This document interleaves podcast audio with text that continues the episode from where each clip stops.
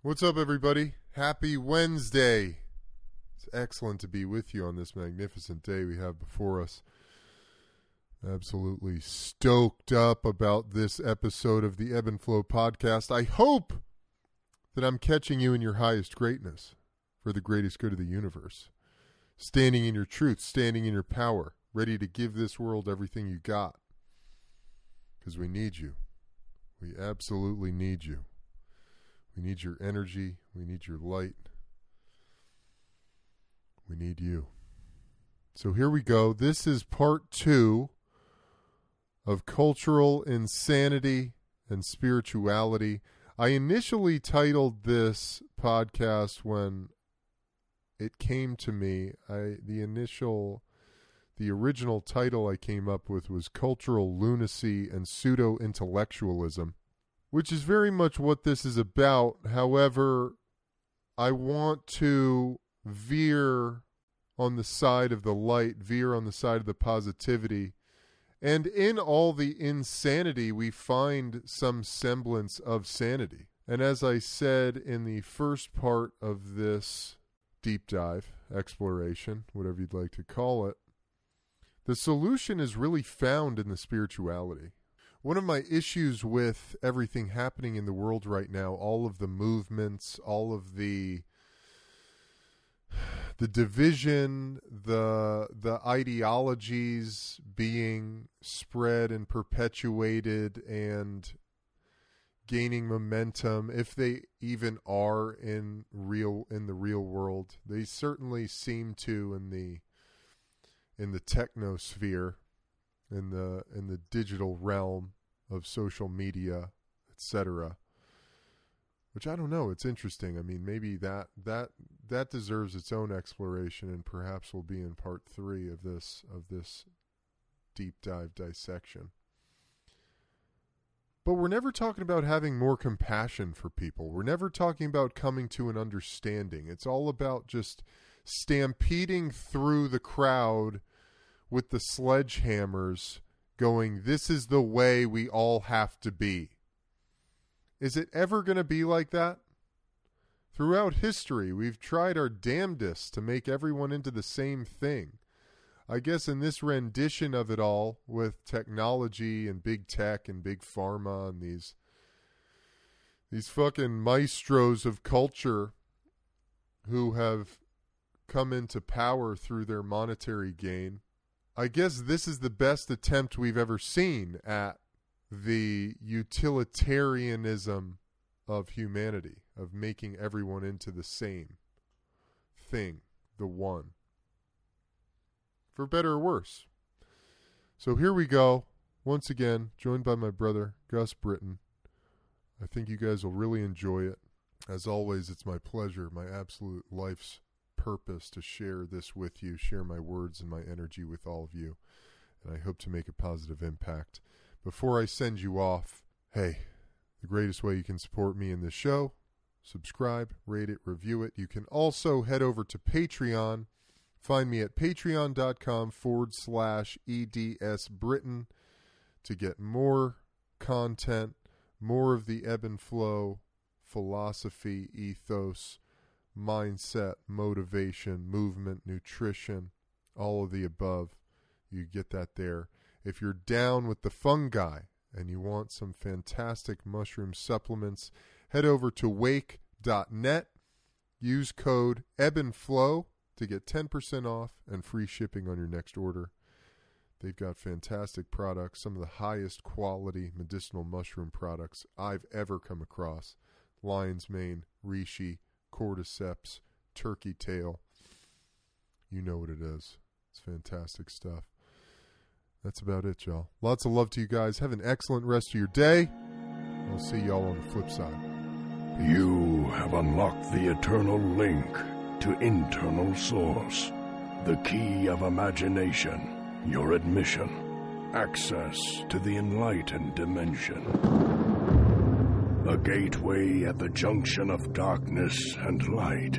The place at which the chaos of our conditioned frame of mind give way to a life in constant flux, only to be mastered through vigilant discipline. Peaceful times may come, testing times may go.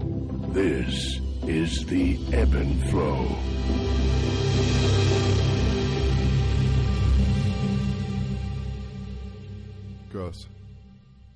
We're back in the saddle. Cultural lunacy and pseudo intellectualism breakdown part two. Hello. All right, man. All right, it's great to see you. It's a beautiful day. It's a beautiful day. What can we say? Good God, it's a gorgeous day out here. It's a beautiful day in the neighborhood. It's a beautiful day in the neighborhood, a beautiful day with your neighbor. Would you be mine? Won't you be mine? Um, some- just sing. Give yourself the opportunity to sing. enjoy it. You know? Enjoy it. Um. So last time, last discussion we had, shit went off the rails. But maybe even not. You know, I love what you said because I kept going. We spent way too much time on this, and you're like, "Will you stop?" I don't know why you keep saying it went off the rails. How could you have this conversation otherwise? There are no rails. Fuck the rails. You're totally right, man. Dude, You're it's totally too right. vast a conversation to think there's any there's any you know, this takes us in so many different directions. Yeah, you know, we have a couple things written down and things we want to touch on, but then you know, Yeah, totally. it's like jazz. absolutely. It's like jazz. You have a certain idea about what you want the song to be Yep, and then you just riff yep. and see what happens. Yep. Yep. Podcasts.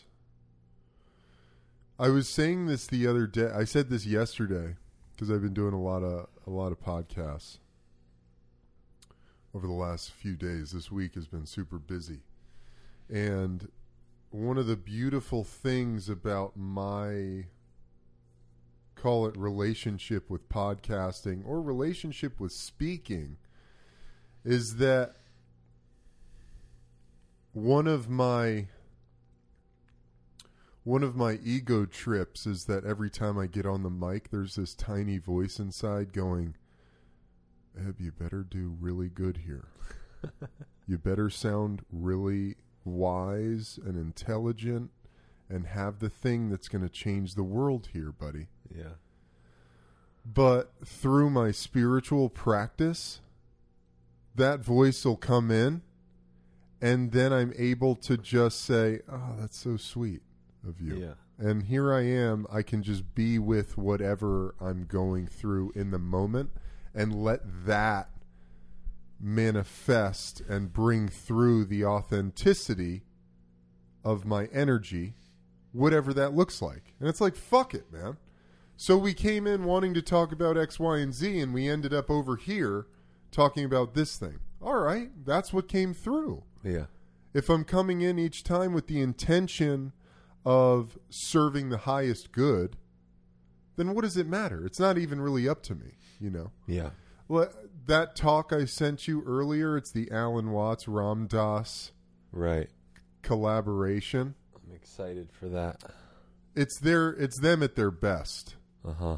And it's really it unfortunately it's not them in conversation, but they've taken snippets of lectures from both guys Oh, and, really? and turned it into a really Interesting.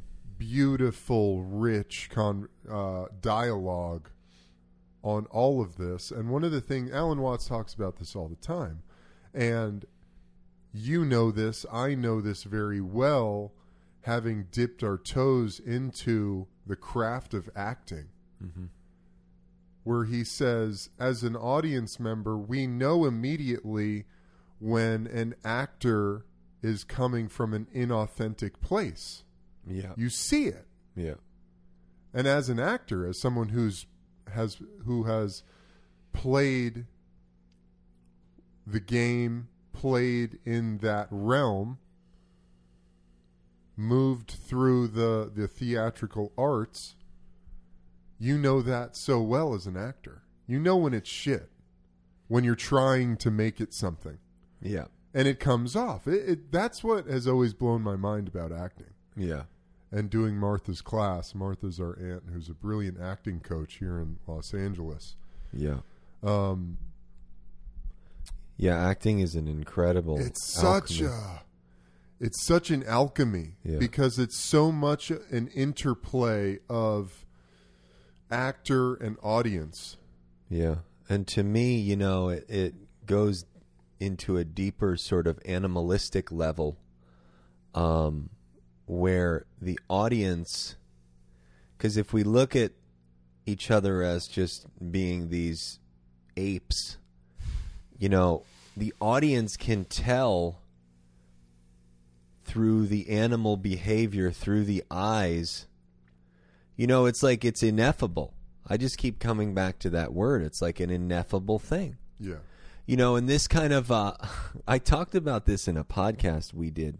God, man, you had like just started this where I was like if you walk into a room and there's a blow up doll on the couch, how does and it looks just like a human. How does the human know that it's a that it's a blow up doll and it's not a human? Like what is that? Like you could be standing 20 yards from it. Like, and then I have this other an, an analogy, uh, this other thought. If you took a big tank, a big fish tank, and you had a great white shark in it, just by itself, and it's hungry, and you dropped a, a big piece of wood in it, right? Just like a big log, like you cut off of the trunk of a tree, and you drop the trunk in. The great white shark would just swim around the trunk and he the shark doesn't have any knowledge of what this thing is called. It's just like oh that's an inanimate object that i can't eat and interact with in that way. Now if you dropped a human in and you told the human you have to stay perfectly still. This is so far out and strange. I don't even know why. And but and you No, have to no, you uh, you, keep going. you said to the human, you have to stay perfectly still. The shark would know that something's going on in there. Uh-huh. The shark would, you know, yes, of course, the kind of obvious answer is like, well, it would smell you. Uh-huh. It would like know there's hormones involved and senses involved. But I find that really trippy.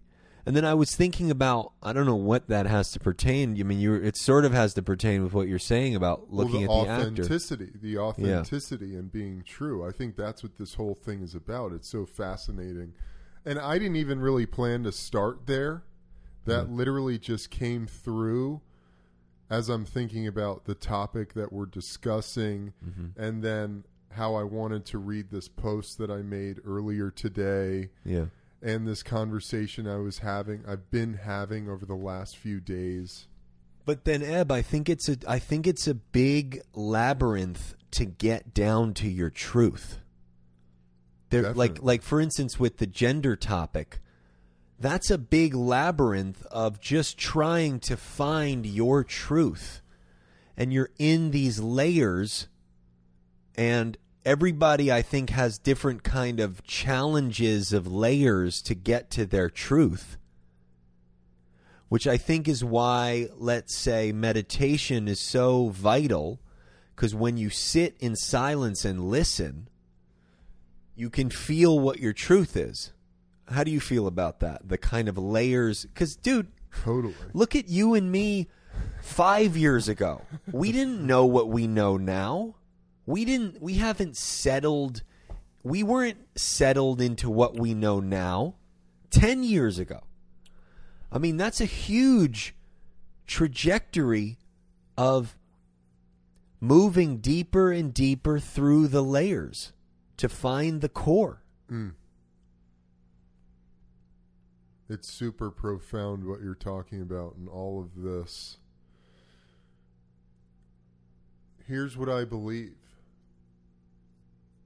the whole truth, the absoluteness of it all is already within you. Mm-hmm. It's already there. Now, that being said, there is a process by which we arrive at that. I call it a bottom. But not in a bottom as far as in the terms of, say, a rock bottom where someone has to hit their rock bottom. But it's just like, and it goes back to this thing spiritual gurus will talk about osho talks about this beautifully the deeper you go into yourself the higher you get Mm-hmm. you're descending there's a descent that happens into yourself which is actually an ascension or a transcension out of the material or the call it the matrix of the mind Mm-hmm. that we're born into, especially in west in the West. I think this is particularly true of people in Western civilization who are living in a culture built on materialism. Yeah. Because through materialism, we put all of these veils over ourselves Mm-hmm. unconsciously. The veil of whatever success means to you, whatever happiness means to you, the getting of things, the achieving the goals, the all of that. That being said, I absolutely think you're true. Not to mention going back to what we talked about in the last part of this podcast, where I said we live in an abusive culture. Uh huh. The culture itself is abusive. Uh huh. We're constantly being told how to think, what to think, who we're supposed to be, what it's supposed to look like, how we're supposed to do it, what we're supposed to say, all of that. Where to go? Yep. From as volatile as someone literally telling you that to the subtleties of genius American marketing. Yep. Marketing is masterful manipulation. Masterful. Yeah. You go back decades to the beginning of marketing companies and, and ad campaigns and et cetera. It's all built on Freudian principles Mm-hmm. of psychology, how to tap into these deep seated truths of human experience to manipulate people into buying things, needing things, wanting things, etc. Yeah. So I think you're absolutely right. I mean, we in the West, we have created the labyrinth of which we must all traverse to get to our truth, to Yeah. get to our bottom, the Um, bottom of ourselves. yeah. Well, you came right back around. I was going to say Osho, one of the metaphors he uses a lot is the tree roots. And he says, the tree is as tall. When you see a giant tree, that means the roots are just as deep. Mm, yeah. So, like, if Yes. you're an expanded creature, Mm-hmm. that means that you have gone to your roots to an expanded degree. And that's a beautiful kind of yin and yang to me that you're talking about of in order to get High. up, you got to go low. Oh yeah. Um, did Ram Dass and uh, I know they met and they would Yeah, they hang hung out, out. and do you know trip and talk. And did they do any talk together? I'd, I'm lo- I'd love to assuming hear not. that. It- God, you got to such- listen. so listen crazy. to it. Listen to this talk because uh, that dude Raghu. Shout out Yeah. Raghu Markus, Yeah. who uh, does the Be Here Now podcast. Raghu's great. Raghu, just stop apologizing for your uh, intros too. Yeah, Raghu, you're the I fucking love man. I love bro. hearing your intros. Yeah, I mean, you've got great insight. You spend a lot of time with Ram, and I mean, Yeah. I, I love everything you say, brother. If you're out there listening, um, One of the, but in there, he has Mark Watts, Alan's son. Oh, interesting. come on and talk, and they collaborated because Mark spent a lot of time with Alan. Alan had seven kids. Yeah, yeah, it's mind blowing. Seven kids. I think I texted that to you. Didn't yeah, I? I was. It's interesting you say that because I was going to text you that earlier. Yeah, I texted you that like a couple months ago. I was listening to a podcast the other day, and Ram Dass said he was on. I think he was. I don't know what he was doing. He was with Watts and Watts's wife, and they were hanging out. And Watts said, uh, "You know what your problem is, Ram Dass?" Yeah, and Ram. Ramdas was like, "Oh gosh, this is going to be interesting." What Watts says, and he said, uh, "You're too attached to formlessness." Yeah, Isn't that interesting? yeah. We don't have to get into that, but that's kind of your. Well, someone Fritz, Fritz Paul, someone at Alan was at Esalen, uh huh. and someone, some other great philosopher said to Alan Watts, because Mark said that's where Alan got that from. He said to Alan, this guy Fritz, Fritz Paul, I can't remember. Fritz the last- Perls. maybe. He he created Gestalt therapy. Okay, yeah. So Yeah. it's Fritz Perls. Yeah, yeah. He said to Alan Watts, he said, Alan, you know what your problem is, man? You're too attached to words. Interesting. I love that. And Alan went, Alan went, well, words are part of the whole thing anyway. That's Wow. okay. And then Fritz was like, Alan, you're fucking impossible, dude. I love. Wow, that totally came back around. You Yeah. just heard that? Yeah. And- oh, that's Yeah. so funny. I love that. Because they talk about that on the pod. so Um, interesting. Yeah, I just got some Fritz Perls books. He he created Interesting. Gestalt therapy. Interesting. Okay, yeah. Yeah. that's who it is. That's exactly who it is. Interesting. Interesting. Um, but so we're here, dude, and and authenticity. I don't know why this is, this is like the thing because then I posted about it, but for me, I've come to this place where there's literally nowhere else to go, and maybe this is this is where we'll start with this post I did today. Yeah. And I want to preface something here. You had just said to me before we started the podcast, why is it so hard for us, people, whatever you want to say, to speak our truth? Yes, yes, I think that's really Hold on to that. Really, Hold well, on that to goes into what we're saying, what you're going to say. but I want to really dive into that. Okay. So, let me preface this the, the reading of this post with over the last few days there's been this picture circulating on uh, social media. A lot of people i follow have been posting it. Gus you sent it to me yesterday i think. Tim kennedy posted about it and i thought his words were really profound around it. But it's this picture of children, maybe like eighth graders to like early high school kids, in what I can only guess Is is, it a real photo? I don't, dude. That's another thing. I feel like That's I saw it thing. years ago. I feel like that c- it could totally be staged, and I don't.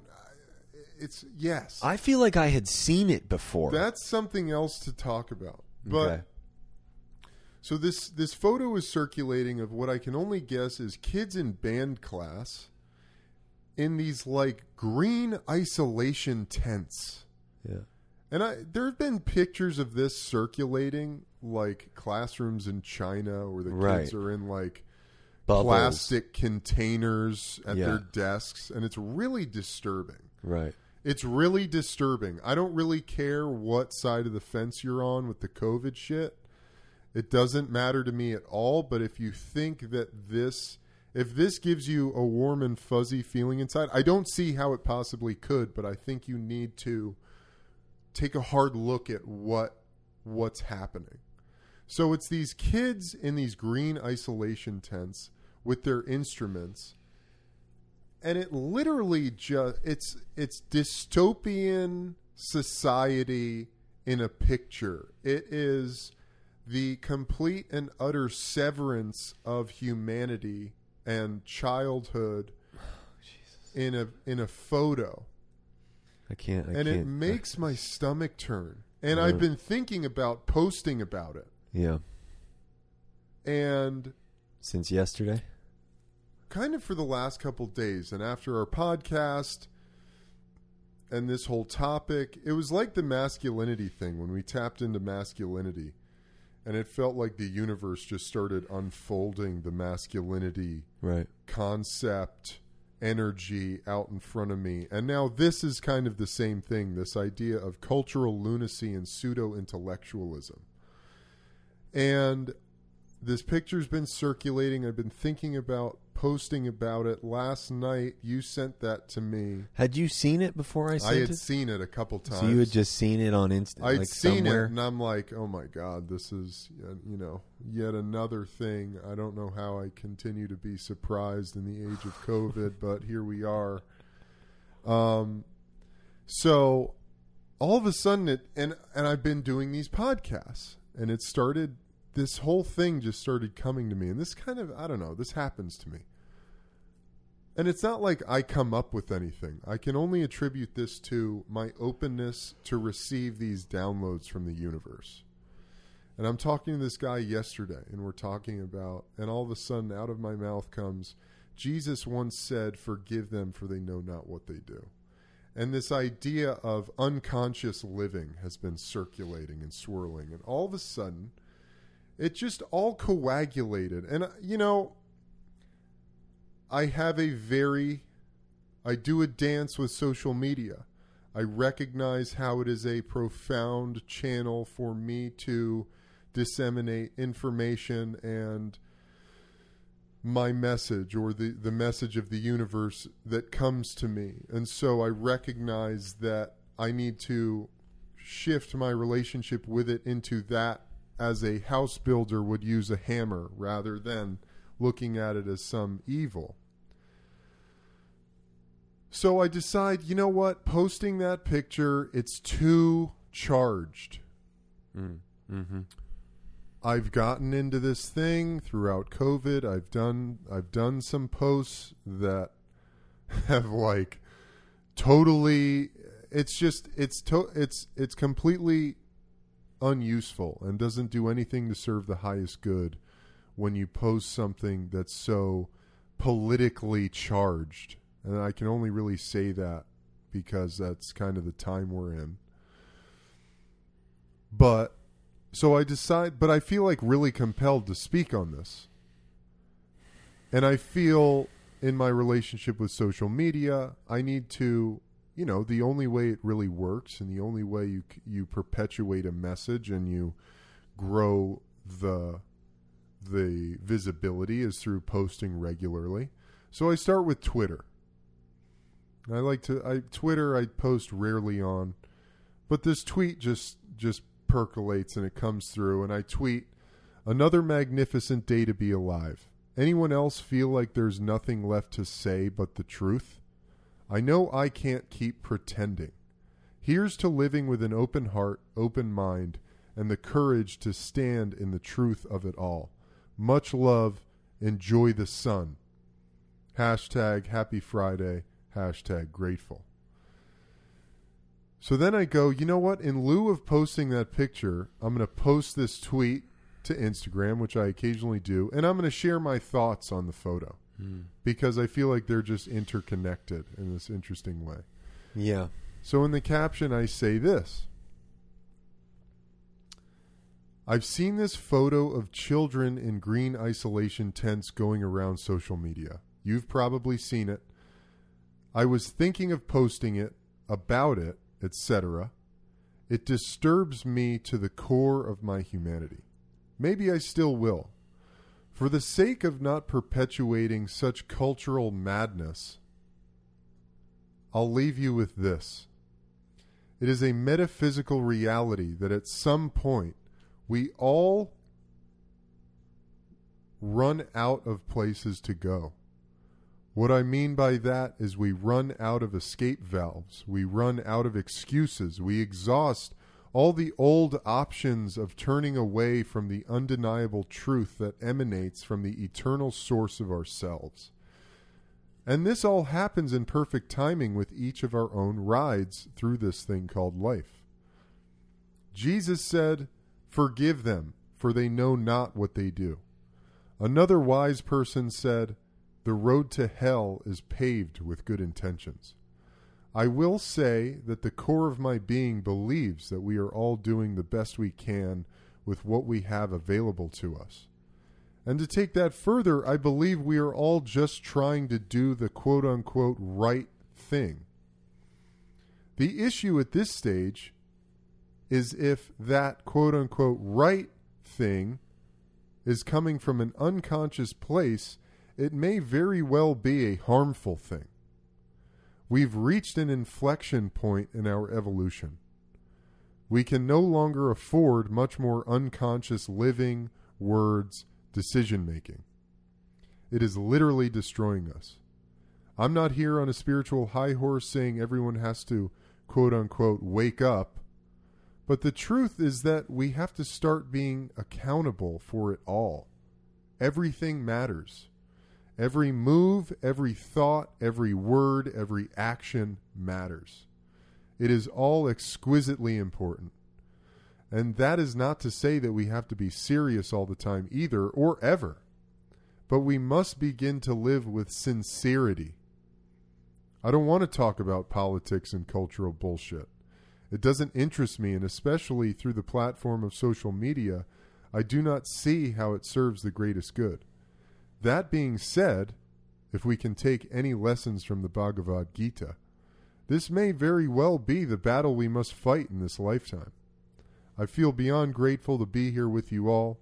I wish you nothing but the best on your journey. Have an excellent Friday and an excellent weekend. Spend time in the sun. Be with your loved ones. Lots of love. Beautiful. Beautiful.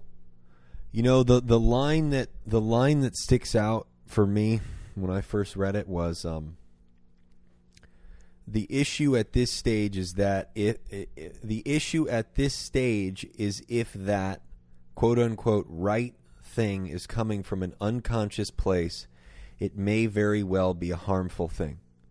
You know that's really that's really deep and that's really profound and that's really um that's a really important thing and you know i think about do you mind if i just say some stuff on this No riff. Okay. um, you know, I think about like Ram Dass talking about um, media, how media, and he, of course, didn't have social media when he was saying this, but television, radio, newspapers, it, it was burgeoning. Things were coming in terms of media technology. And he talked about how media can be this incredible accelerator of liberation, aka enlightenment, aka awareness, whatever you want to call it. Because with the with the proliferation of different types of media, we get to burn through the seeds of dysfunction because we get to dive head first into all of it. We get to see all of the the um, sort of pornographic imagery. We get to you know, we get to experience all the things and now the way we use technology, we can burn through this stuff. I mean, you can you can burn through the seeds of sexual perversity in a month if you wanted to, or I mean, you know, however long it takes because it's so readily available. Or the technology of food, you can burn through that seed, um, that karmic seed, which you know. So, but then he he went on to say that the challenge is that with media and technology, there's not that doesn't mean that it's the the imagery or the messages are being delivered by conscious people.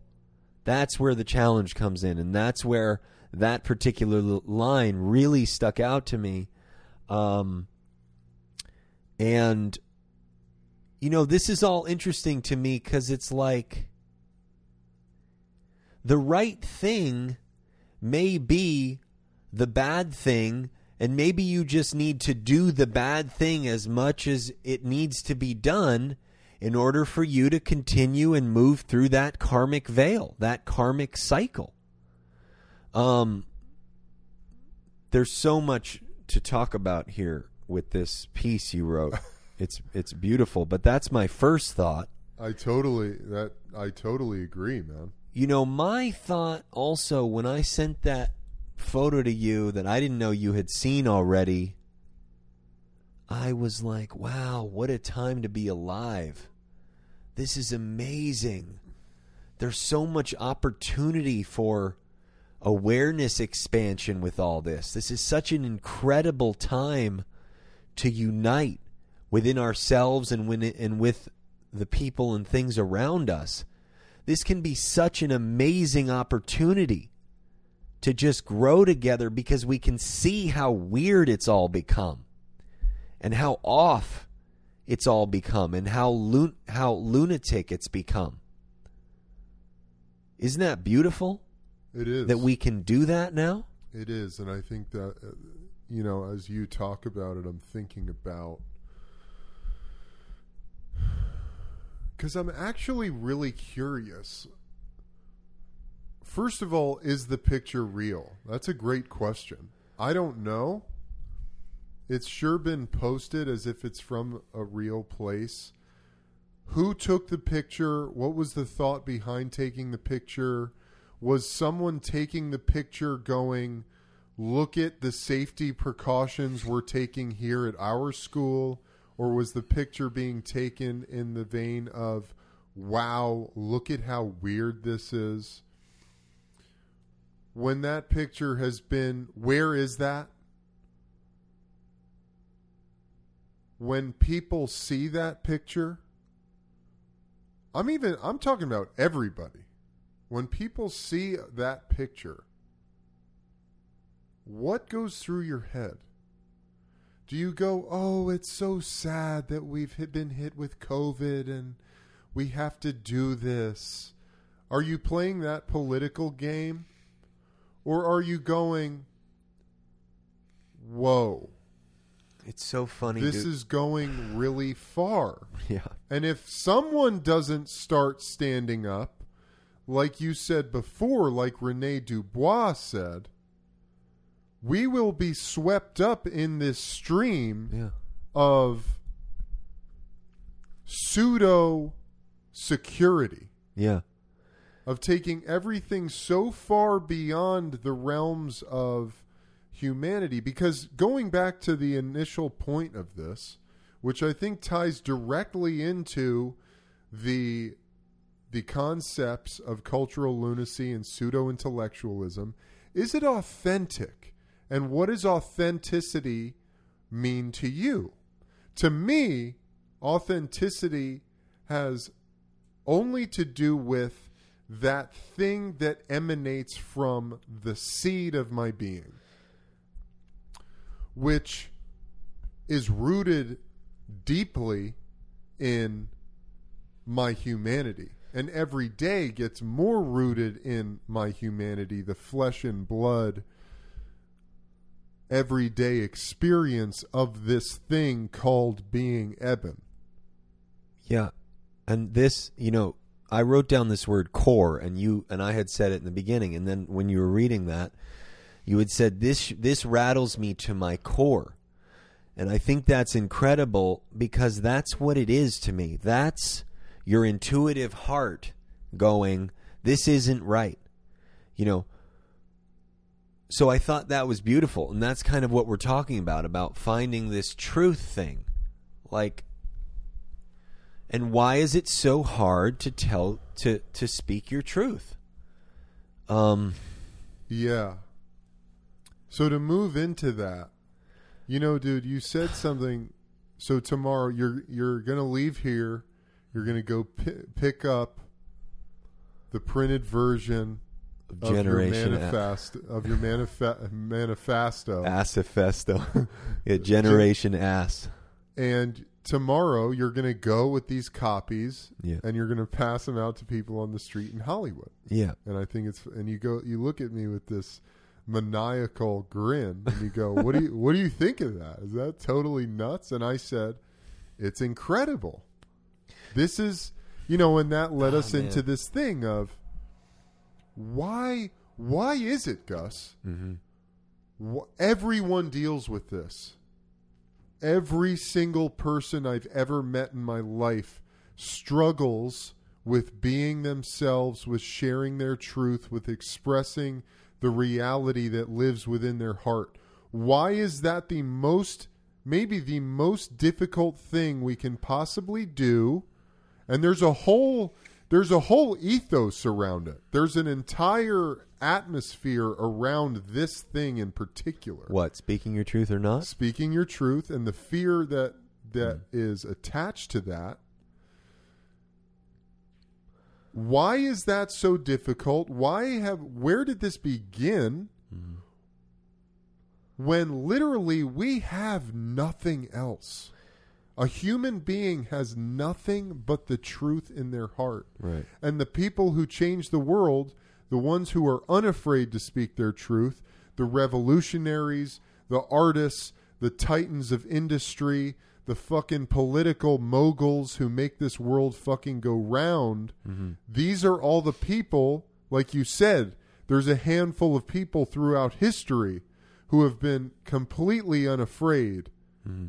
Standing in their truth, being living in the light of the expression of themselves to the utmost, Right. to the point where people are burned at the stake, to the point where people are assassinated, to the point where people are exiled, Or their works are banned. or their works are banned, or they fucking commit suicide, or whatever mm-hmm. it might be. Why Well, is it such a revolutionary act to speak your fucking truth? Well, for me, it goes back to the last podcast of this word, the mob. We're very afraid to separate from the illusion, the perceived mob. You know, that's a dicey thing because if you, and also let's take this a little farther. You know, you and I and the art we do, we're broadcasting our truth. We're not just saying our truth within the environs of our home.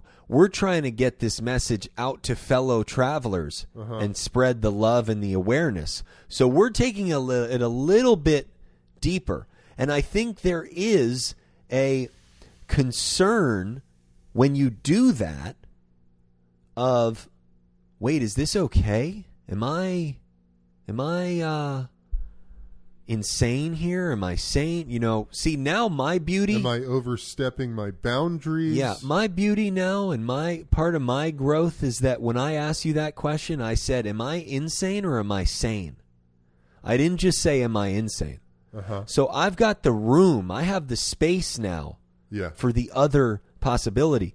But also in your in your post, you know, you said um anyone else feel like there's nothing left to say but the truth. I know I can't keep pretending. You know, and then you said here's the living with an open heart. You know, guys, we got to stop we got to stop this thing where it's all okay or it's just like it's all just um I mean it is all going to be okay, but I mean uh we got to stop pretending. It's not working. Yeah. We got to just say and I I feel that so deeply that you said of you know like with my work and I interview people a lot. I can't interview you now without injecting my truth. I can't only talk about how you're the new star that's in this show without saying something that's real. I just can't do it. Um so that's uh Wait, you said something that was really important here. You said, stop pretending. When are we going to stop pretending? There was a lot of really, I was super.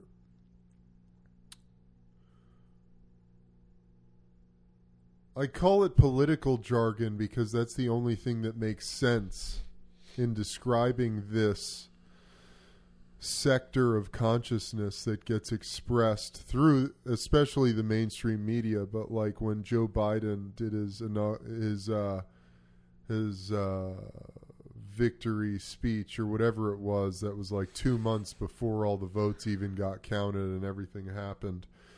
And he said he he he start he talked about you know the tragedy of the covid people who died alone and you know the families who were separated because of covid. And i'm thinking to myself you know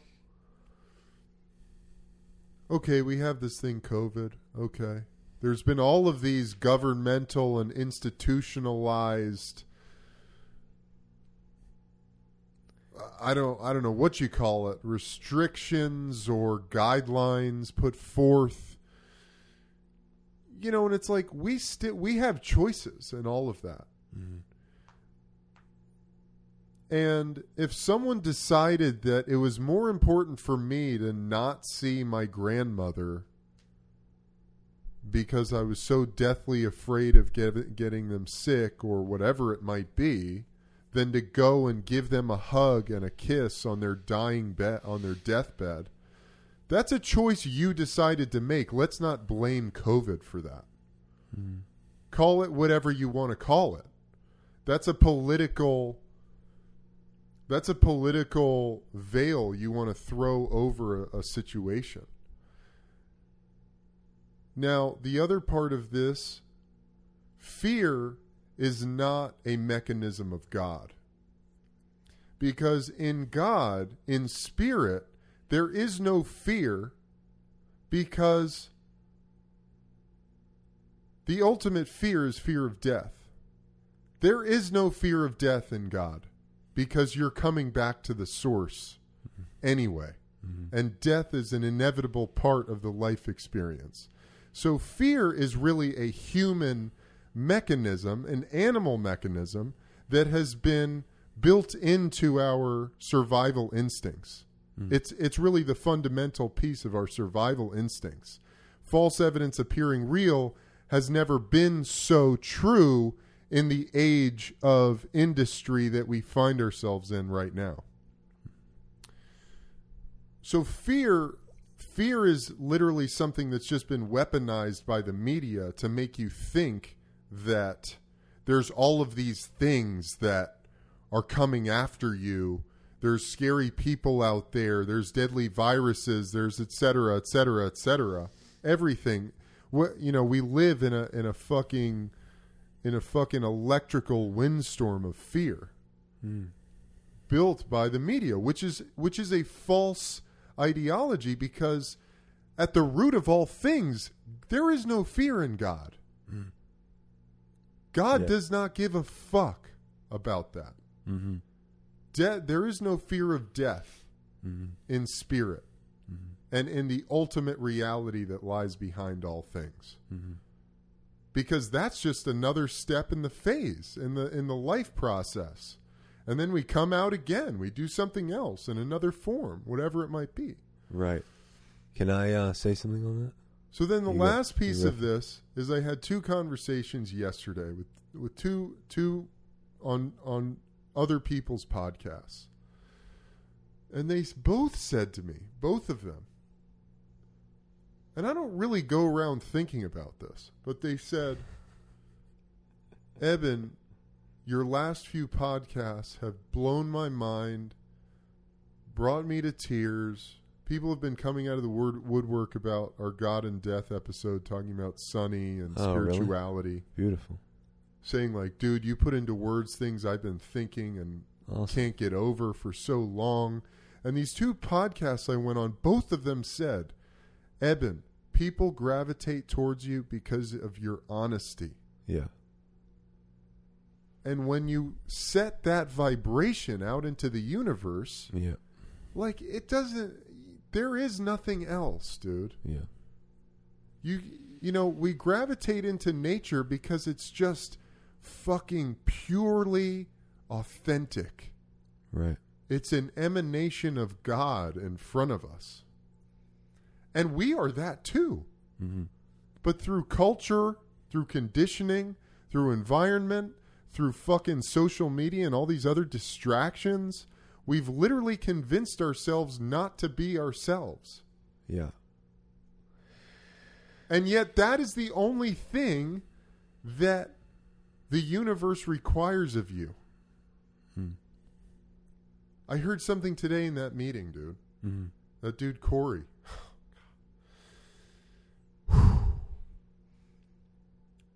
he was talking about how being able to be comfortable with being himself is the greatest joy of his life. Yeah.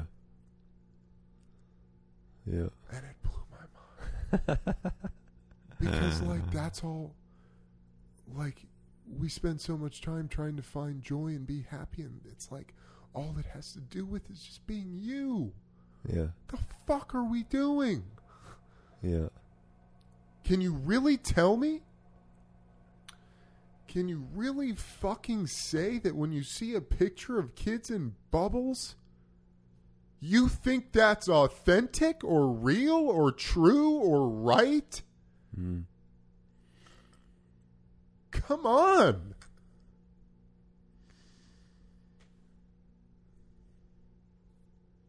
Yeah.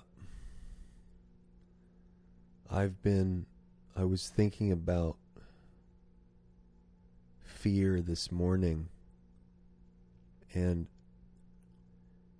you know, it's interesting because it's all just words. It's words that we've attached to feelings. And okay, if I go with fear as this concept, maybe the fear is just another this this kind of continuous touchstone for me to get back to God. And then the process is not diving head first and cracking my skull in the fear. you know, because, you know, I think about our great teachers. And I think if you ask them, are you fearless? They would say, no. I have fear. Of course I have fear. But it's what do I do with it? What do I do when that comes up for me? How do I play with it? It's that lila, the dance, the play, that yoga, that Sanskrit word. How do I play with what's coming up and not letting it consume me? Because this has now consumed us. And I want to tell you this interesting meditation practice I'm doing. I, I originally heard it from Osho. Meditating in darkness, meditating in complete darkness. And then I was reading this Jack Kornfield book recently, and he was a monk in Burma. And he said one of their practices was to go into the rainforest by yourself where there's tigers and snakes all over the place, and they would have to go and sit alone overnight and meditate through the pitch black with all this stuff that could be around them. And Jack said when he was doing that, he was just like, oh my God. And I even tried it in my living room in the pitch black, and it's an incredible mind experience. Because even just in the pitch black sitting there, I was like, oh man, something's coming right now. Something's running up the hallway right now. It's going to, when you open your eyes, it's going to be right in front of you. Watch.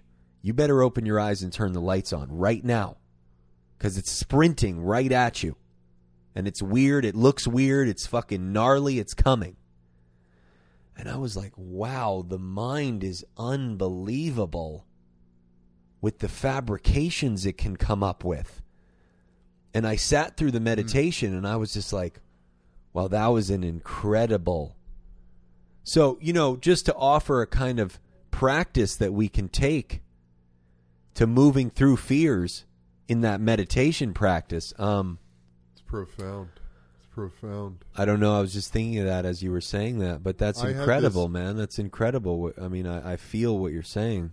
I had this experience in Montana Mm-hmm. because at night we'd walk like from cabin to cabin. Uh huh. Or the gym, there was this great little weight room that was kind of on this other, it was about 200 yards from the cabin I was in. Right. And at, I'd go work out at night, like before dinner, Mm-hmm. and I'd walk back and it would be pitch black. Yeah. There's no lights. Yeah. and I would use it as this as this opportunity to just be in that. Yeah. And at first, I would put my iPhone light on, Right. Right. you know, Yeah. and pretty quickly I was like, "Fuck that, let's Yeah. walk through." And maybe there's some moonlight, maybe not. Yeah. Yeah. And I would feel that the mind projection of fear going, mm-hmm. fuck. But then something really powerful happened. All of a sudden, I was like, Eb, if you get quiet enough and you just be totally present here, anything that was coming for you, you would hear it before it was able to get you. And my senses just like exploded open. Mm-hmm. And I felt this incredible power all of a sudden.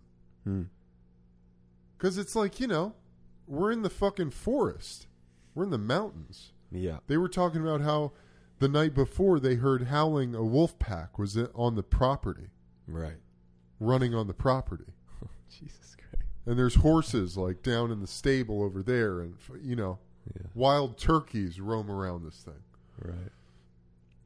Oh, and I just love thought to that. myself, I'm like, if anything was coming, if you're quiet enough, if you just shut the fuck up for a second, you got everything you need right here. Mm. You know? Like, stop trying to make it, you know? Yeah. Stop trying to make something up. Mm. and it was a really powerful experience of that. And also on that note, they do these things. I heard. Uh, I, I I've always loved this dude Aubrey Marcus, who's the the C. He started Onnit, and he's Yeah. got a great podcast, and he's super. He's a great thinker, and um, he did this thing. He had a guy on his podcast who came and talked about fear as the teacher Mm. Mm-hmm. and he was coming out of do just having done this seven days in pitch black darkness meditation. Mm. There's this place in Germany you Mhm. can go, and they literally put you into a dungeon for seven days, Mm. and it's pure black for seven straight days. Mm. And he t- he talks about how you're just ready to fucking Yeah. you're you're gone, dude. Wow. and it sounds so incredibly intense. Yeah. You know, and uh, he said that it was a super profound experience because when he was literally at the moment of completely breaking down, Mm-hmm. he said this vision of Buddha came to him and was like, basically like, Aubrey, why are you so serious? Mm. Oh, Aubrey did it. Yeah, yeah, he went and did it, and it just blew that. his mind. And this guy's done hundreds of ayahuascas and Yeah. Ayahuasca ceremonies, and he said this this pure darkness Yeah. meditation for seven days was mind blowing, Yeah. Yeah. and that Well- totally makes sense, man, because that's really when your mind like unfurls. Mm. hmm Yeah. You Well- know, and I've had this thing lately. It takes a lot, and I know a lot of people deal with this. I mean, waking up in the middle of the night and your mind just starts racing and running towards all the issues in your life and spiraling into anxiety and fear and mm-hmm. darkness and the things that you haven't done and the regrets and the pain and all of it. And that's a lot of momentum of old programming. Yeah. That's a lot of momentum. It's got a lot of momentum. The programming that we've all Oh, been put absolutely. under. Very heavy. And something I've done recently is I, I'll, if I wake up in the middle of the night, I start praying immediately. I just start praying. And it starts with the serenity prayer God, grant me the serenity to accept the things I cannot change, courage to change the things I can't, and the wisdom to know the difference. And I'll just keep saying that. And all of a sudden, I'll either just fall back asleep or I'll have this tremendous peace come over me. Mm-hmm. And my mind just doesn't, it's like, it's a firewall between me and the old bullshit, Yeah. you know? Well, you know, I want to I want to say about this programming. You know, I would imagine your listeners, but I, I also know that you get new listeners, so, you know, there's work that You know, because I think I, I would think it could feel daunting to hear some of this stuff and say, "Oh, okay, so Eben says, drop your fear. I just got to drop my fear." You know, and then, but it's like, okay, wait a second. There, it, allow yourself the time. You know, allow yourself the time to do the work, to do the spiritual work. Like you you called me the other day and you were like, "God, it's so helpful writing. Mm-hmm. It's so helpful doing the writing." Like to be able to disentangle Yeah. the programming. That's not something where you can just one day say, okay, I'm here. I'm just, you can't pretend, again, back to the pretend. In the same way, you can't pretend that it's not there. You can't pretend that that um that identification with is there. You know, for these great teachers to get where they are, that's a lot of practice daily and reading and writing and reasoning it out, reasoning out, reasoning out with other great teachers and um you know other minds and hearts that are open to get to that point. So I think there's I just feel like it's important to remind people that it takes work. Wouldn't you say that's valid? To to because I can't. Absolutely. You know, man. absolutely. Yeah, yeah. I mean, it One takes thousand percent. yeah. to get to your truth. Well, this is kind of an interesting thing because, um,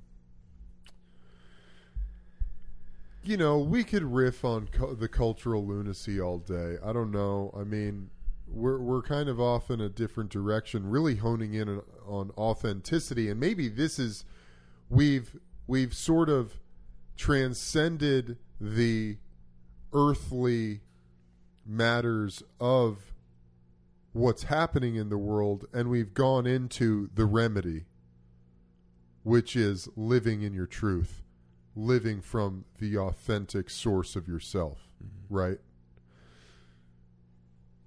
well, what's interesting about this is you look at, say, Ram Dass. Ramdas absolutely had a long process of unfurlment mm-hmm.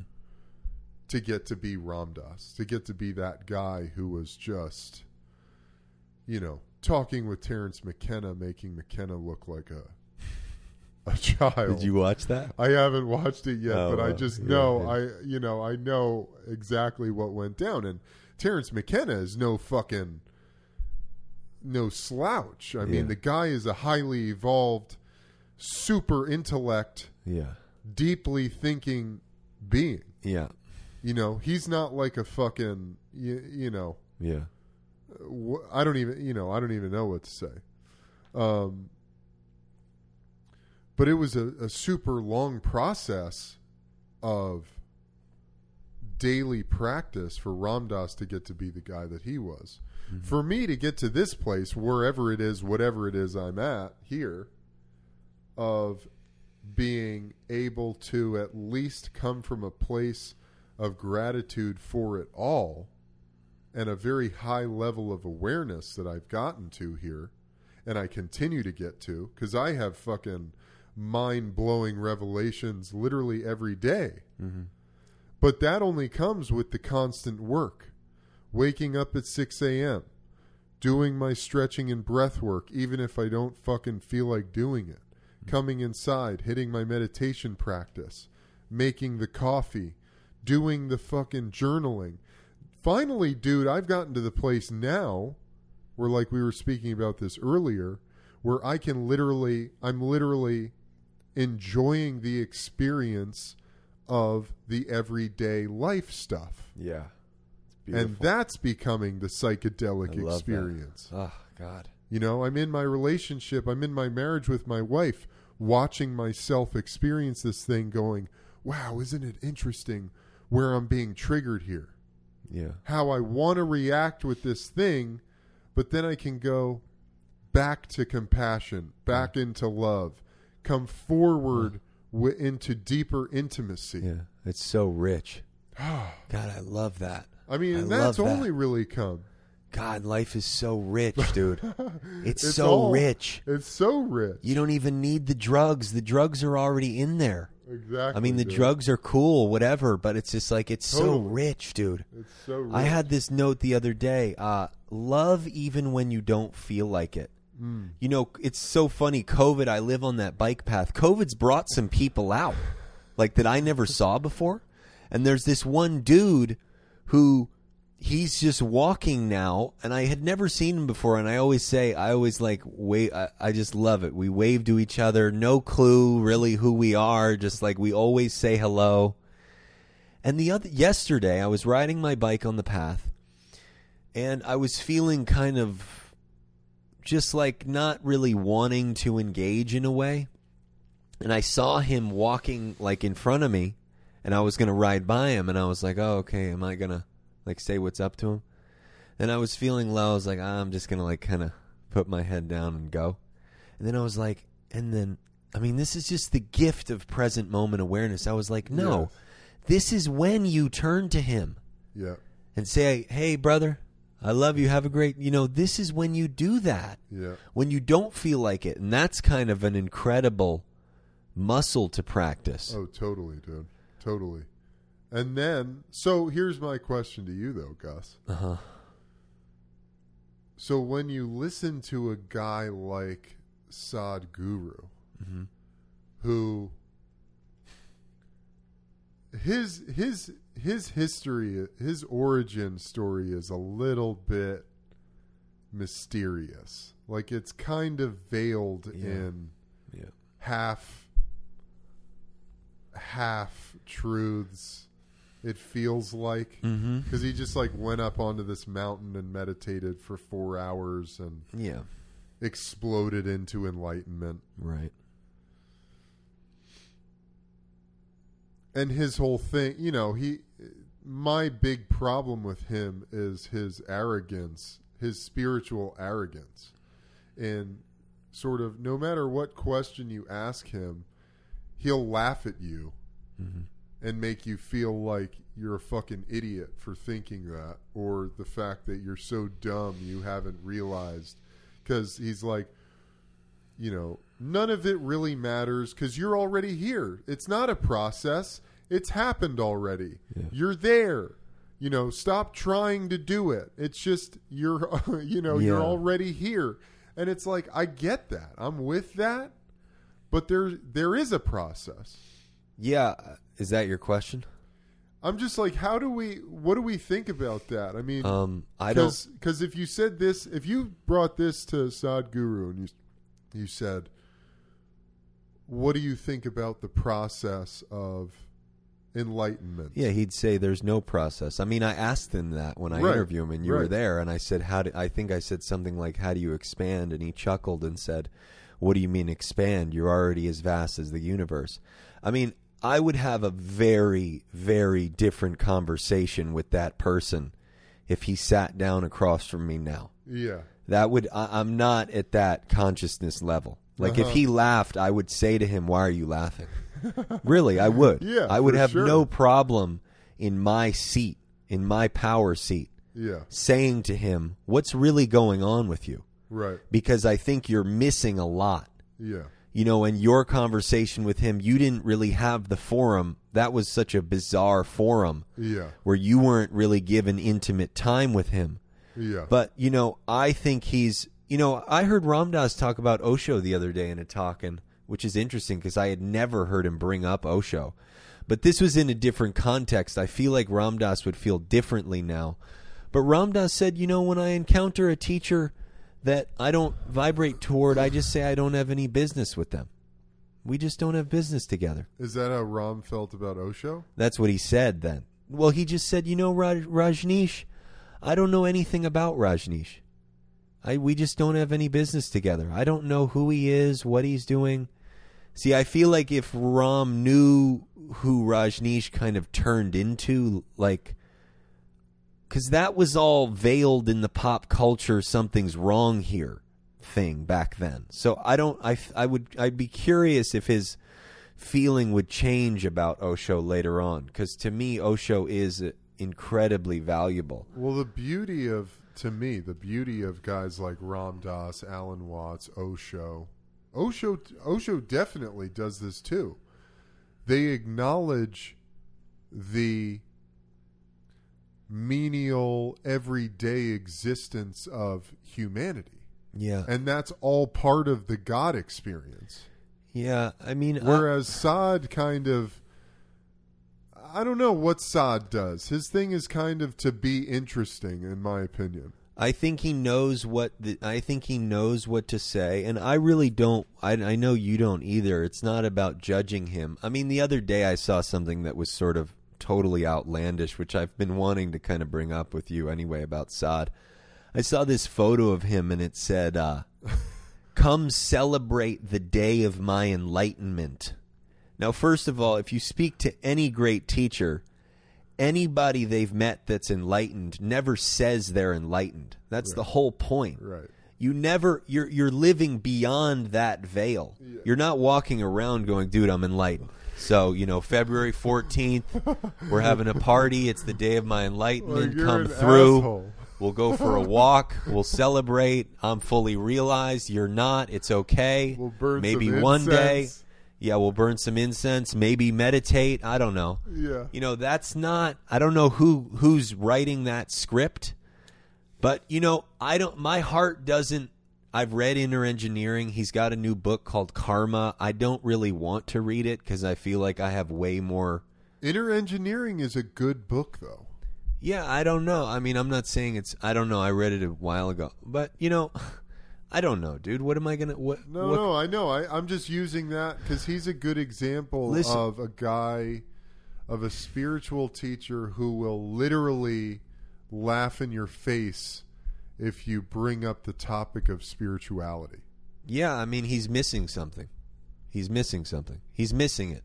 He's missing it. And here's the other beautiful thing, like you said, and I think we've maybe said this in another time, like Ram Ramdas said. And I've had people reach out to me and ask me questions about Alan Watts and what do you think about Alan being an alcoholic and how does that jive with being a spiritual teacher? Mm-hmm. And you know, first of all, on the topic of Alan Watts being an alcoholic, I'm like, hey, we're all human beings at the end of the day. And also, what I think is interesting about that in particular is I think there is a certain level of disillusionment with the material life when you start to transcend the levels of consciousness and attain this certain sta- state of quote unquote enlightenment. And Alan enjoyed drinking. Like he enjoyed it. Like that that filled something in him. Right. The second part of that is to the point of Sadhguru. And hey, I, I mean, I think he's he's super important for the time, and uh, I think he has a lot to offer. And I would recommend inner engineering to anybody who's interested in learning about about yogic philosophy. Um, but not every teacher is for you Yeah. you know and if he, if the teacher doesn't resonate with you that's totally fine there's nothing wrong with that i believe there is a, a process and i believe there now here's the here's the the Dude. caveat to that though gus Uh huh. is the process like you have to meditate and do yoga and write every day? Maybe not. Maybe the process, like we talked about, is you're fumbling and bumbling your way through one fucking mistake after another, through one unconscious act after another until you Right. find your way to that wall that I'm talking about where you realize there's nowhere else to go but go back in. Right.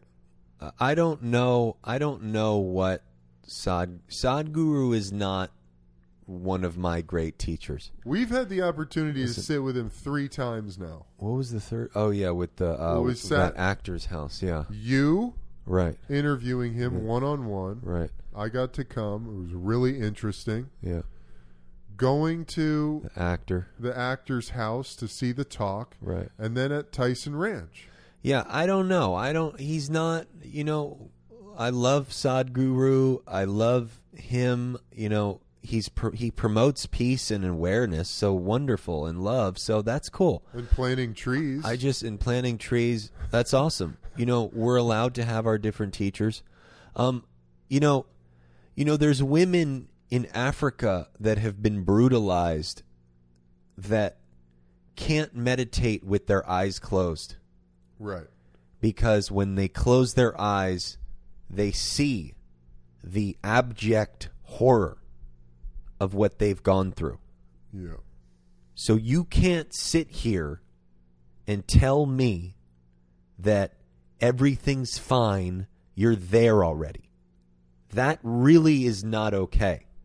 That really does not sit well with me because you've clearly not spoken to the whole world. Sure, you want to talk on some cosmic level, you want to talk on some vast astrological level and say everything is okay? Sure. Okay. Everything is okay. Fine. Or you want to talk in Beverly Hills mansions at somebody's estate? Yeah. Okay. Yeah. Everything's fine. Yeah. But there's trauma. There's layers of trauma that people need to be able to move through.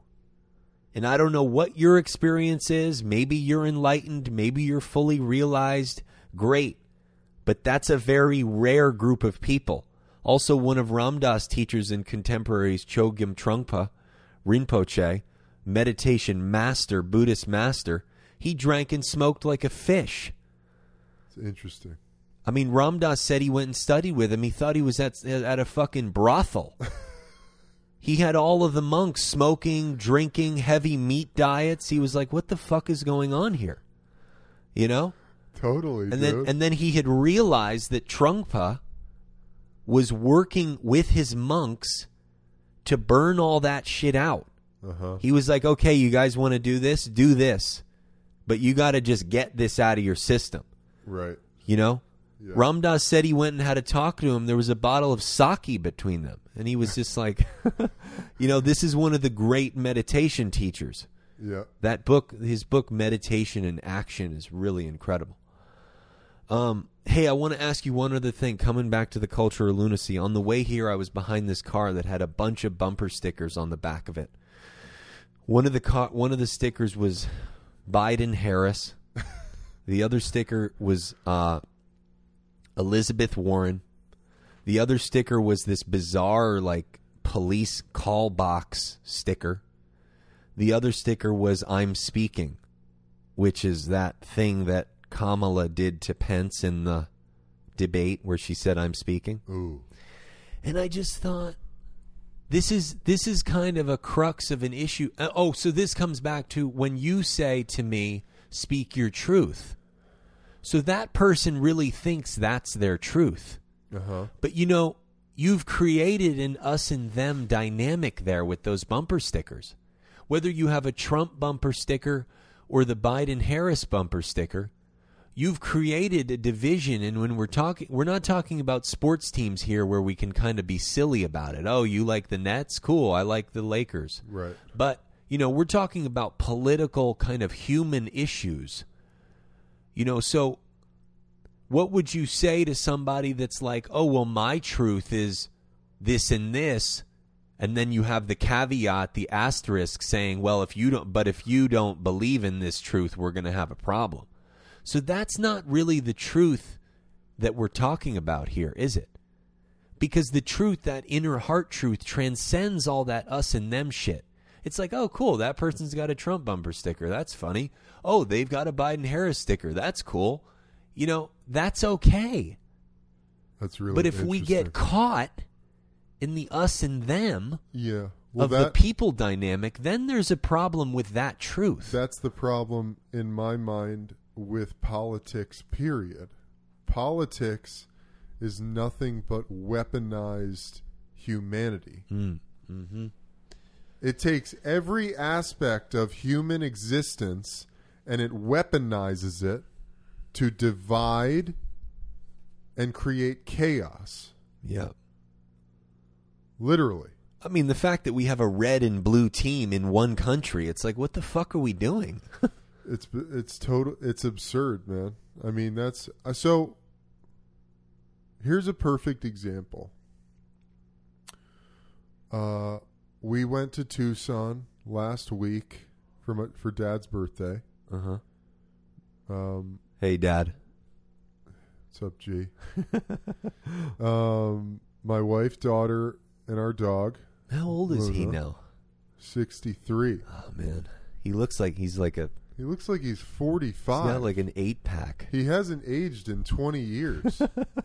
the guy's unbelievable. He only Drinks eats wine. oatmeal. That's his pro- oatmeal and wine. He eats oatmeal and like berries. He has a dude in the more the guy eats more than anybody I've ever met in Does my he? life. He wakes up, he has a coffee. What's his process? I'll tell you in a second.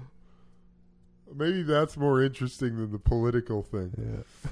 Dad wakes up because I got to live with him for two weeks. Him and his girlfriend uh, uh, in their place in Tucson, and they have this incredible. They basically brought Brooklyn to Tucson. Dad just Yeah. moved out to Tucson, Arizona, from Brooklyn, New York. Lived in Brooklyn for forty years. That's where Gus and I were. Gus and I were born in the city, Lower East Side, St. Vinny's Hospital. No longer even there raised in Brooklyn, New York, Park Slope, shout out. Across the street from Prospect Park, 14th Street, between 8th and the Park. 12th Street. 12th Street, between 8th and the Park. Our school was on 14th Street, PS 107, shout out. Yep. Dad just moved to Tucson. I was out there at the beginning of the year, spent a couple weeks with him. And I love Dad. I love Dad to death. He's uh, so much of. I feel so blessed to have had the parents we've had. Yeah. You know, mom and dad. They're such a big part of how I view the world and how I take care of myself and my understanding of everything. Dad wakes up. He spends like the first hour of the morning in bed on the phone with one of his buddies back in New York, like talking him off the ledge. Like every day. yeah, every day. Who's he talk to? I don't know. This his buddy Sully, and That's uh, hilarious. Susan, his girlfriend, will make him this cup of coffee, and I shit you not, he does the single, the single pour coffees. So they have like a, a coffee filter that they put on top of a coffee cup, Right. with a filter in it. He fills this fucking thing to the top with grounds. Uh-huh. So it's like he's literally drinking a pot of coffee worth of caffeine Uh-huh. in an eight ounce cup of coffee. Right. I'm like, Dad, this is literally like fucking. You're literally drinking rocket fuel. Is he drinking Bustelo or does he get like he, Uh, he gets nice stuff? He gets right? like the organic something or other. yes, yeah, He drinks that. He comes out after, and I would, I would like go outside. I'd do my breath work and stretching. I'd come in. I'd meditate. I'd journal. By the time I'm done journaling, Dad would come out. He'll ha- he'll make his oatmeal every morning. Makes his oatmeal with like blueberries, raspberries. Now he makes a protein shake too. He'll have this fucking protein shake with all the superfoods in it. right. He's got like hemp seeds, a protein powder. Uh, he's got fucking maca and cacao and all. He's got more Yeah. shit. He's gonna be. he's sleeping standing up. Yeah, You know, he's got more fucking antioxidants going than you can imagine. After that, he'll go on a walk. We'll take a walk for like a couple miles. He'll come back in. He'll hit his, or before the walk, he'll hit his stretching, his core exercises, his back exercises, get himself loosened up. He might crank out 100 to 200 push ups, go for his two mile walk, come back. He might have some errands to run. Start smoking weed at about noon. if he's, if that day he's painting, some days he's painting, he's working on a piece, or other days he might not. But he's just like constantly moving. Yeah. The wine starts getting poured at like three or four, but he never really gets drunk, and he's done drinking by like seven. right. Like by the time dinner comes, and you know he's probably had three three glasses of wine, but like he never gets really drunk. Yeah. I've never seen him, you know, throughout our childhood when we had some more really stressful times. I've seen him explode, but he was always super even keeled. Mm-hmm. He never gets mad. He does have the dark side where he'll do the fucking, you know, just kind of like the weird, like, Dad, why are you, like, you don't even care about that. Why are you fucking Yeah. talking about how horrible that thing is or, you know, what an asshole that guy is? Like, Right. you don't even, and he's doing it kind of jokingly. Like, he Yeah. doesn't even really, he doesn't believe it, you know? But that's kind of his process. The guy just turned 63, looks like he's 45. He's in incredible shape. Yeah. Um, and I, you know, love him to death. He all we do is fucking we laugh our asses off. It's hilarious. He's he's an amazing guy. His, his tastes in music and film are unmatched. Yeah, he could definitely be a film critic. His art has gotten to this level of just in just mind blowing. Truth. Yeah, mind blowing Truth. truth. Totally. dude. Talk about somebody that's gotten to the core in their art of their truth. Absolutely. He's a he's a master, dude. He's a total master. Yeah. Um. So anyway, okay. So back to the political thing. So we're driving to Tucson, and you know it's a long drive. It's like a seven-hour drive from LA to Tucson. Brittany and I start talking about politics. Now this is really touchy at the moment. Um, you know, because I don't buy into the political narrative spun by the media Mm-hmm. which is why at times, listeners, you might think I'm like, you might even say at times, like, oh, is Eb a Trumper? I'm not at all a Trumper. I just don't buy into the fucking bullshit spun by our media Right. corporations Right. Because I see the hypocrisy mm-hmm. of the whole thing. So we start talking, and this news had just come out about how Biden struck down this uh, piece of legislation that was going to cancel all student debt. Mm.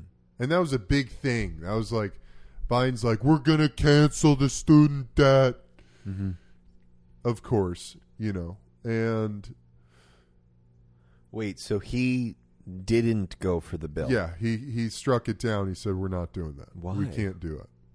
I don't. I mean, I don't know. They said we we don't have the money. We can't afford it, et Okay. cetera, et cetera. So Brittany and I had Right. this really we can't afford it, but we spend a trillion a year on on airplanes. God knows what, On and jets. send and send thirty million dollars to Pakistan for And missiles. gender for fucking gender programs, whatever the fuck that means.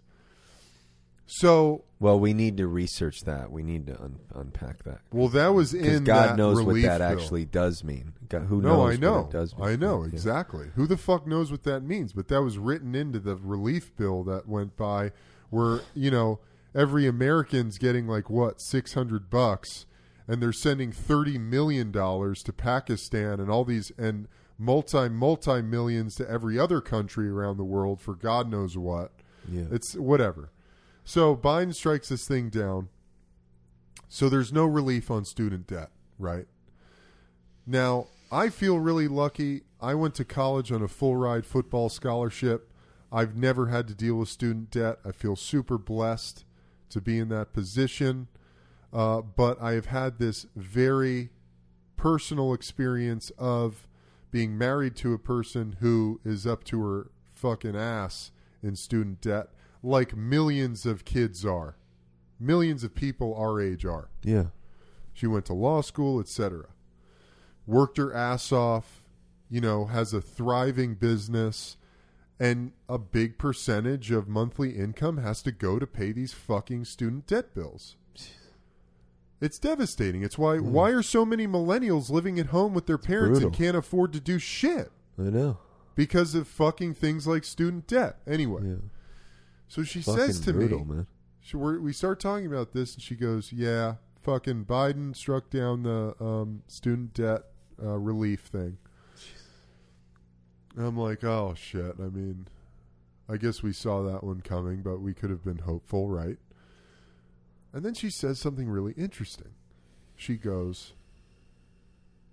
I get that they can't afford to relieve the student debt, but why do they never, it never, it all, she said, it always blows my mind that none of these assholes ever talk about the interest rates of Right. these student debt loans. And I go, What do you mean? And she says, My student debt loan, I have like uh, whatever percent interest rate. Right. And she's like, And that's a good one. Yeah. These people over here, and I think hers is like 5% interest rate on her student debt loan. Right. And she's like, I know people with like 8% and more student debt Right. uh, interest rate on their student debt loans. Right. And she's like, I don't know why none of these assholes ever bring up the student debt interest rate and bringing the interest rate down. Yeah. Because a lot of people, you're just spending time paying off the interest and never even get to pay off the principal Yeah. of it. Yeah. And I go, voila. Yet another crystal clear validation of the fact that the government doesn't give a fuck about helping anybody.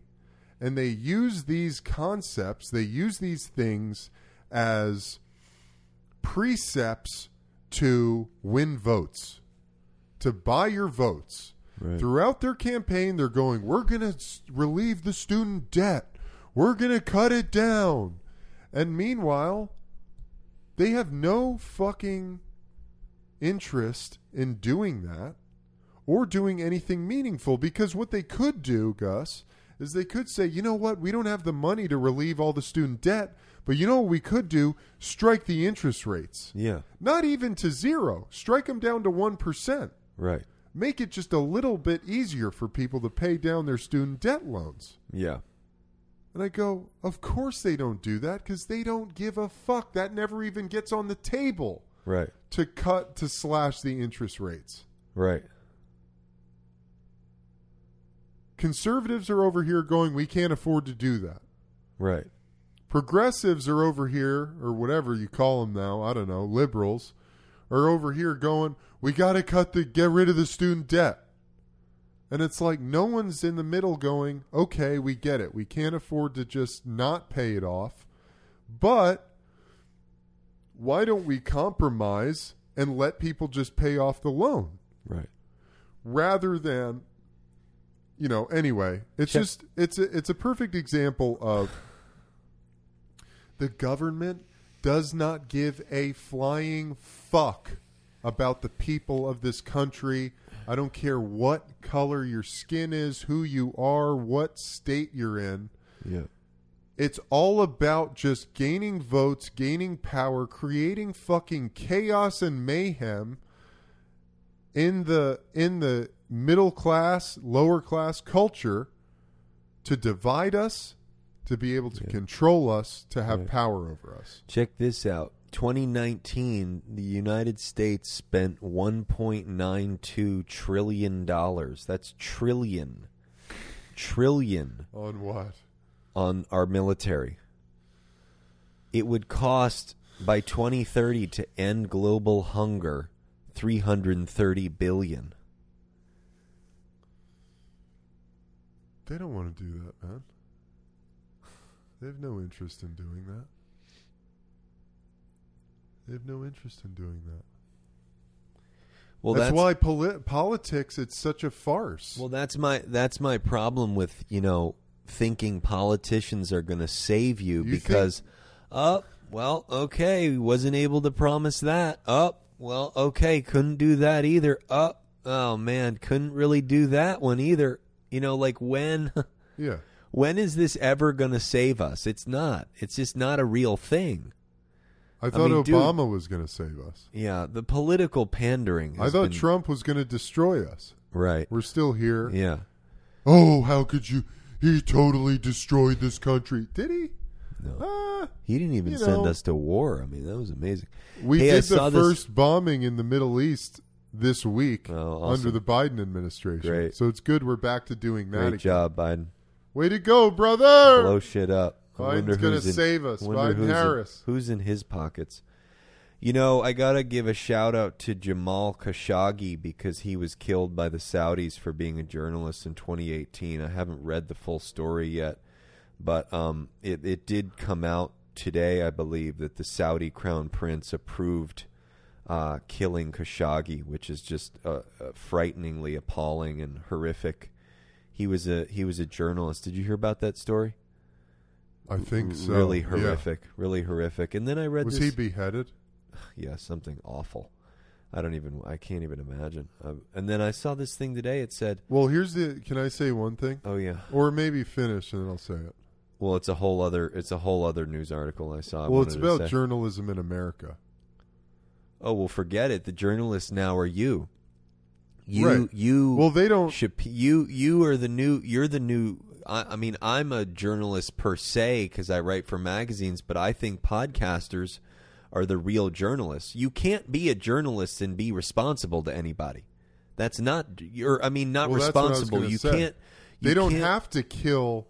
They don't have to do physical executions of Right. journalists here in America Right. because they've already done spiritual executions of them all by buying them. Yeah, you can't be, be you can't be a true journalist and be beholden to anybody's idea. Dude, this is what journalism was started to keep the government in check. Yeah, yeah, it's not. And now we don't even have that anymore. Yeah, well, that's a that's a well. No, we have it now. It's the podcasters. Right, right. The No, no, podcasters saying- are the real journalists. I now. know. It's just a shame that Well, fuck it. We found the found New York Times, for instance, which is, I mean, it, the New York Times, dude, is a fucking until like the last, I don't know, what, ten years, maybe a little longer than that. It's been compromised, but it was a bastion of fucking free speech and truth and fucking and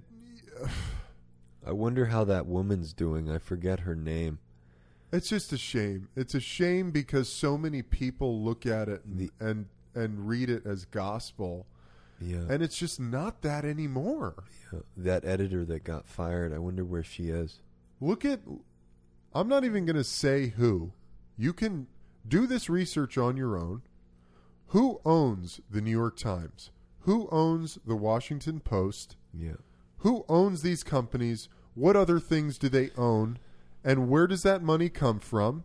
And then look at the type of news that's being reported. Yeah. And then tell me that it's unbiased information coming out of there. Yeah. No, it's true.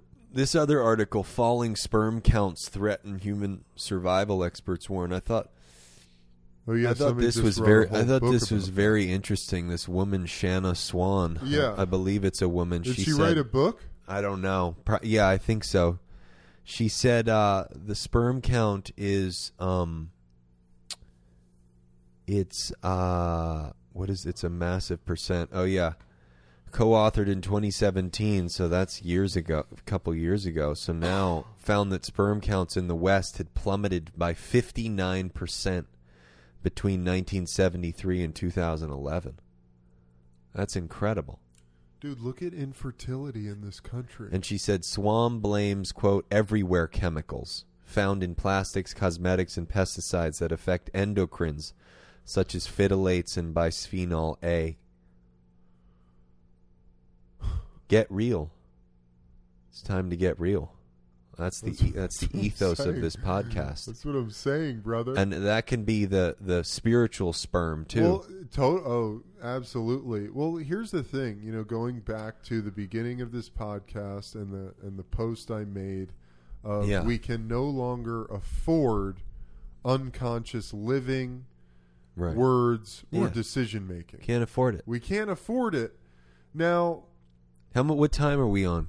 I got to pick up Generation S. we're an hour and a half in. We'll wrap up All right, right now. because we, we you just came full circle. No, I did. I know. And, you know, as I always like to lead with my spiritual foot forward, and I dip down into these earthly matters, and I fucking get really dirty and hot and pissed off and excited and worn out and wring it all out. It's all get all fucking greasy and fucked up and And then, you know, Ram Dass or, you know, my guru, whoever that is, my life guru pops into my head and goes, Eb, it's all perfect, man. Like, it's all exactly how it's meant to be. Okay, how do we rectify this is all how it's meant to be and realize the truth of we can no longer afford unconscious living. Mm-hmm. I really think that that feels very true. We can't afford it. We can't afford much more unconscious living, words, decision making, actions. We can't. That's it. Yeah. That's where it And, is, uh, man. Yeah. That's where it is.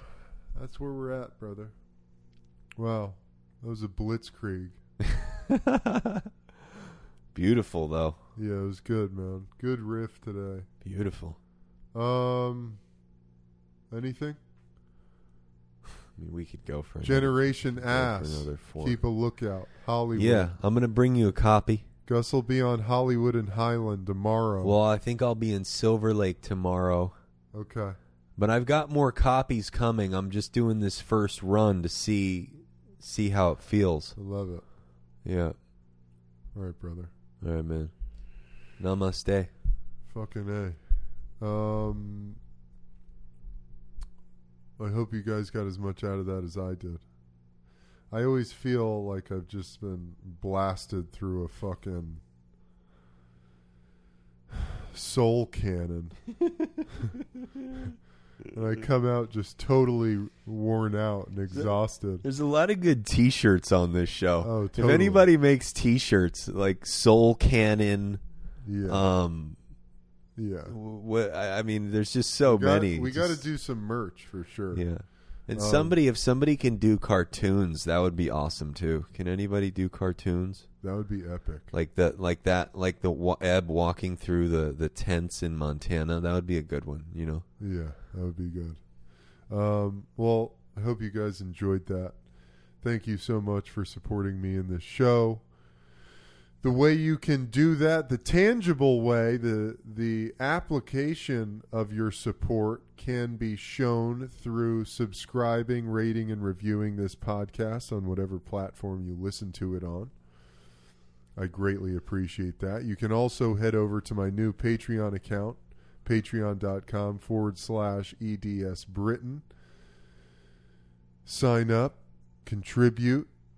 That is greatly appreciated. And beyond all that, just you listening to this show means a lot to me. And I love all of you guys. Have an excellent rest of your day. Standing in your truth, living in your highest greatness for the greatest good of the universe. Lots of love to all of you guys out there. Until next time, I'm out of here. Peace.